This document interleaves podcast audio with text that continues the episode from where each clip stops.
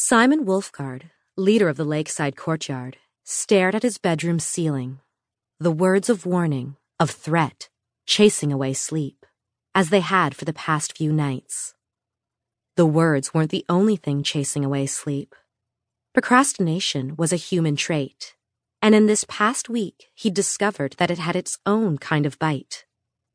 Wolves didn't procrastinate. When the pack needed food, they went hunting.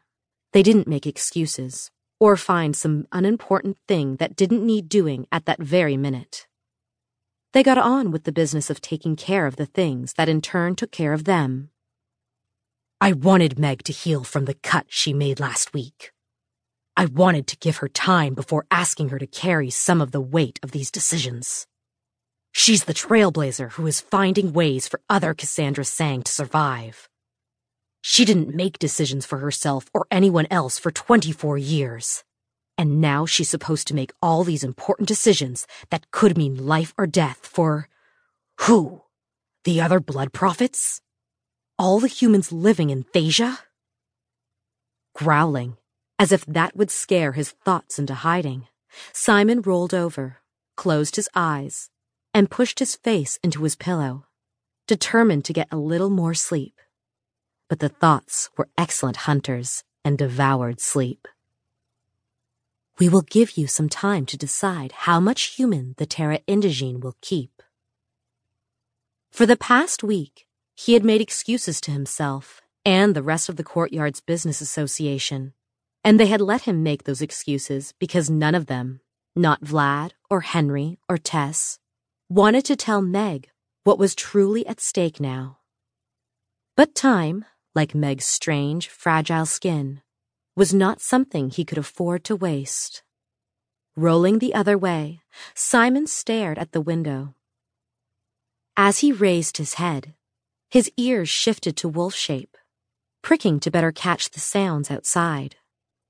Sparrows, those first sleepy chirps that announced the dawn when the sky began its change from black to gray. Morning. Pushing aside the tangled sheet, Simon hustled into the bathroom to pee. As he washed his hands, he glanced over his shoulder. Did he need to shower? He bent his head and gave himself a sniff.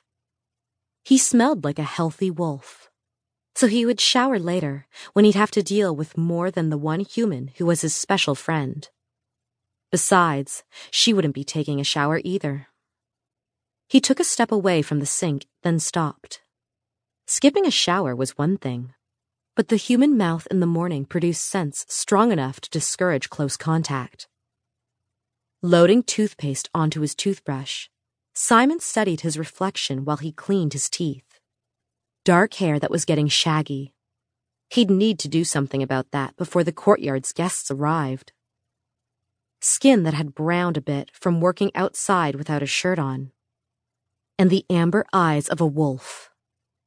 Human skin, or wolf form, the eyes didn't change.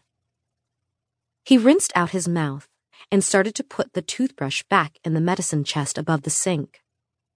Then he looked at his reflection and lifted his lips to reveal his teeth. No, the eyes didn't change when he shifted to wolf. But, shifting his head to wolf form, he loaded the toothbrush with toothpaste a second time and brushed the other, better set of teeth. Then he growled because a wolf's mouth wasn't designed to rinse and spit.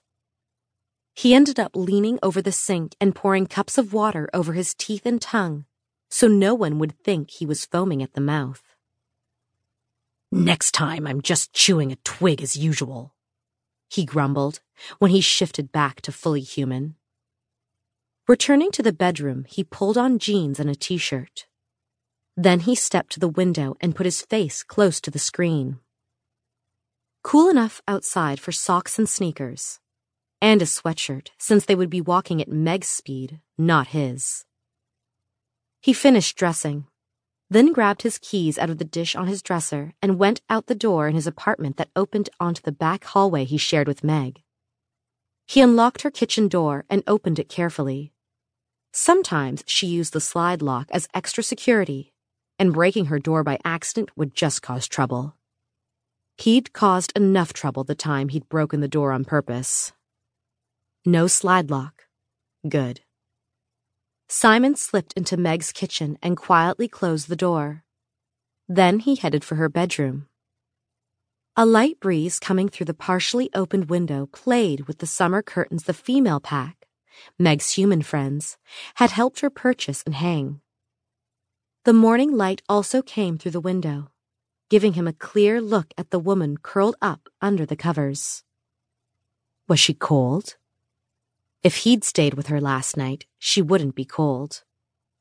Meg?